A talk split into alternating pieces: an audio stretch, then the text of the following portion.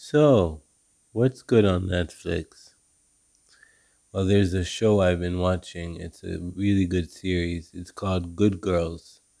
It's about these three housewives who are getting broke and they need money.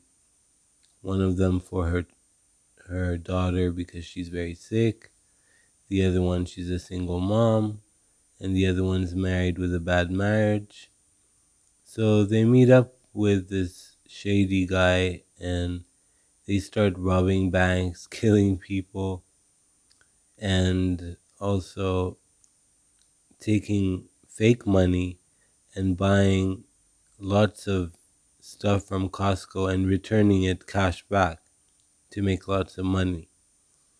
It's a comedy. It's not a it's not a thriller, horror, or drama. It's very funny, and I would advise you to to watch Good Girls. You really enjoy it.